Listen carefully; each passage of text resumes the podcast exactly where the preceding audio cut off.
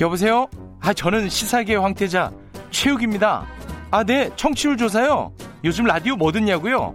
아침 7시 20분 눈 뜨자마자 속 시원한 직격 인터뷰는 바로 김경래죠. KBS 1라디오 김경래 최강 시사. 네, 최욱 씨 감사합니다. 에, 오늘 공수처 얘기 잠깐 해볼까요? 그 원래 출범이 오늘로 이제 잡혀 있었죠. 있었는데 지금 상황에서는 뭐 추천위원회도 구성을 못 하고 있는 상황이고요. 앞으로도 조금 난항이 예상됩니다. 야당이 협조하겠다는 뜻이 전혀 없는 것 같고 이게 이제 법을 바꿔서라도 뭘 하겠다, 어, 추진을 하겠다라는 게 어, 야당 여당의 입장이었는데 지금 어떻게 진행이 되고 있는지 더불어민주당 오늘 어, 박범계 의원 법사위원이시죠? 어, 연결해서 자세한 얘기 좀 들어보겠습니다. 나와 계시죠? 안녕하세요. 네, 네 반갑습니다. 안녕하세요. 예, 어, 출범이 안 됐습니다. 7월 15일인데. 예. 어, 오늘이 이제 공수처법 작년에 예. 참 어렵게 통과시킨 패스트트랙으로 그 공수처법의 시행일. 예. 예, 오늘이 시행일인데 예, 지금부터 차근차근 어, 뭐잘 준비를 해야 되겠습니다. 예. 차근차근 준비하면 이게 언제쯤 될까요, 이게? 야당 뭐 말씀하신 것처럼 예. 야당의 협조가 현재로서는 네. 뭐 분명하지 않은 상황이고 예. 또뭐 그렇다고 그래서 어, 지금 뭐 위원을 확인하는 그런 헌법 소원도 지난 2월달 그리고 5월달 예. 이번 21대 국회 들어와서도 지금 제기되는 상태고 조영 원내대표의 여러 말을 종합을 해보면 에, 법으로 이미 통과된 그 공수처 자체를 부인하는 듯한 예, 예 그러한 그 이제 생각을 지울 길이 없는데 네. 에, 그러나 끝까지 적어도 어 법이라는 것은 모든 국민이 지켜야 될 의무가 기본적으로 있지 않습니까? 네. 에, 법을 만든 주체인 국회, 국회의 구성원인 국회의원들이 야당 의원이라고 그래가지고 반대했다고 그래가지고 이미 통과돼서 네. 실효적 이미 효력을 발생하고 있는 법을 지키지 않는다는 것은 저는 중대한 헌법 위반이라고 생각을 하기 때문에 예. 에, 뭐 원내 대표단은 물론이고 법사위에서 적극적으로 설득을 이제 곧 음. 들어온다고 하니까요. 예. 설득을 해야 되겠습니다. 근데 지금 헌법재판소 판결 판단이 나올 때까지 기다리자는 게 일단 야당 입장이잖아요. 그거는 그, 못 기다리시나요, 그거는? 예. 그것은 일종의 자승자박이 되는 건데요. 예. 그 야당이 반대했다고 그래서 아까도 말씀드렸듯이 다수결에 의해서 헌법과 법률이 정한 절차에 의해서 작년에 통과를 시켜서 네. 오늘 이제 공수처법이 발효가 이제 되는 거지 않습니까? 예. 그런 상황에서 기본적으로 법률은 어, 아무리 위헌 소송을 제기했다 그래서 네. 어, 그 위헌 확인이 있기 전까지는 합헌성이 추정이 되는 아, 거거든요. 어, 네. 그래서 야당이 무슨 위헌 소송을 제기했기 때문에 절차에 협조하지 않는다. 네. 뭐또 위헌이다 이렇게 주장하는 것은 맞지 않는 것이고요. 예. 에, 차제 헌법재판소도 어, 이 부분에 대해서 조속히 음. 야당이 자꾸 그 문제를 건드리니까 네네. 지적을 하니까 네. 조속히 저는 심판을 해줄 것도 또 별도로 부탁을 드립니다. 지금 후보 추천위원 어, 어, 추천위원회 후보를 아, 뭐 위원을 추천 이게 네네. 복잡하네요. 추천하지 않고 있잖아요, 야당이. 예, 그렇습니다. 예. 이 부분은 좀 얘기 없습니까? 전혀 이제 할 생각이 없는 건가요, 야당은?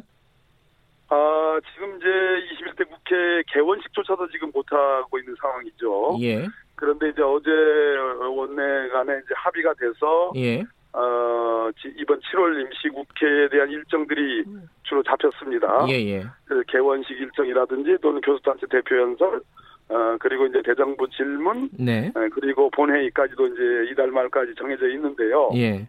이제 들어올 건 같습니다. 예. 아, 그런데 문제는 이 어, 공수처장 후보 두 분의 후보를 추천하기 위한 추천위원회를 예. 만들어야 되거든요. 예. 그것은 국회의장의 일종의 그 임명 이제는 위촉 권한이 국회의장에게 있고 예. 에, 박병수 국회의장께서 야당에도 그러한 협조 요청 공문을 이제 통지를 했습니다. 네. 이것은 음, 그 야당이 국회의원을 갖고 있는 야당에 에, 만약 거기 협조하지 않는다면 제가 네. 보기에는 국회의장의 권한을 침해하는 거라고 저는 생각을 음, 해요. 네. 예, 그러한 그것은 위법한 상태라고 저는 생각합니다. 근데 방법은 에, 없잖아요. 거기에 대해서. 그러니까 예. 뭐 결과적으로는 뭐 에, 입법 작이일 수도 있고요. 예. 어, 예를 들어서 후속 3법이 있지 않습니까? 예. 인사청문회를 위한 국회법, 국회 인사청문회법, 그리고 운영 규칙이 있단 예. 말이에요. 예.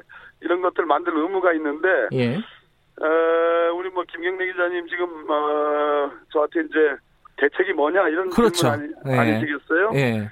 어, 일단 1차적으로는 강력한 원내 교섭을 해야 되고 예. 또 대국민 호소도 저는 적극적으로 어, 국민의 힘으로 만든 공수처법이니까요. 네. 그것도 필요하고 경우에 따라서는 어, 이것은 아까 제가 말씀드렸듯이 입법 부작위 예. 또는 협조 의무를 이행하지 않는 것 네. 그리고 국회의장의 어떤 후보 추천이 구성에 대, 대한 임명 위촉권한의 침해 이런 등등을 가지고 네. 어 한번 그 어떤 다른 대안이 있는지에 대한 아주 심도 깊은 지금 고민을 하고 있습니다. 예. 그러면은 지금 그런 심도 깊은 고민도 해보고 설득도 해보고 그래서 안 되면은 법을 바꿔서라도 어 하겠다 이런 입장은 유효하신 건가요? 법을 바꾼다는 것은 지금 야당의 그 기본적으로 공수장 후보 추천을 위한 네. 어, 두 명의 추천위원을 추천하지 않거나 네. 또는 어, 추천하더라도 어, 계속적으로 뭐 후보 후보자에 대한 비토권을 계속 행사해서 네. 최종적으로 대통령에게 에, 두 분의 후보자를 추천하는 절차를 계속 파행 내지는 지연시키거나 음, 네. 이러한 사태가 어, 계속이 된다면 네. 에, 제 가 아까 말씀드렸죠 협조 의무를 이행하지 않는 것, 국회의장의 네. 권한을 침해하는 것, 네. 또 입법 부작위의 어떤 위헌적 위법적 상태가 발생하는 것 네. 이런 경우에는 대안으로서 어, 여러 가지 관련 법의 예. 개정도 저는 고려할 음. 수 있다고 생각합니다.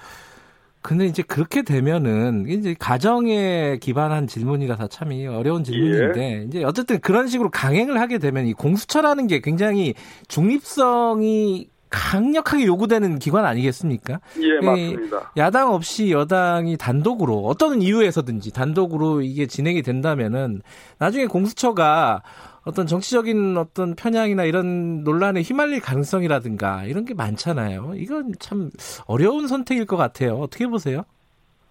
현재로서는 그 음. 걱정을 할 만한 형편이 지금 못 되는 것 같습니다. 아하. 그러니까 네. 공수처의 출범을 정말로 염원하는 국민들의 지지와 기대 속에서 어, 패스트트랙을 통해서 통과시킨 법 아니겠어요? 예. 네, 야당이 그, 그 부분을 계속 지적을 하고 네. 끝까지 출범 자체를 에, 희망적으로 바라볼 수 없는 상태가 되는 것. 네. 그런 경우에는 지금 말씀하신 것처럼 어, 정, 그 어떤 정책 중립성이나 수사의 독립성을 충분히 예. 에, 충분히 강구한 어떤 음. 대안들은 어, 고육지책으로 어, 뭐 생각을 할 수 있겠지만 네. 현재로서는 현재로서는 어, 야당이 지금 국회에 들어온다고 하니 네. 이달 내에 이달 네. 내에 법사위가 열리고 예. 어 관련 법들이 네. 이저 개정이 되고 예. 규칙이 만들어지고 추천 절차를 이행하도록 하는 예. 강력한